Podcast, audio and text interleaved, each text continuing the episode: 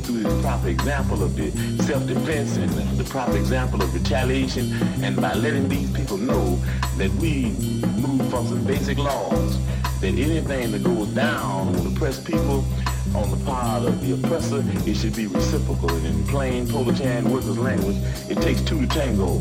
As soon as these motherfuckers go, we go.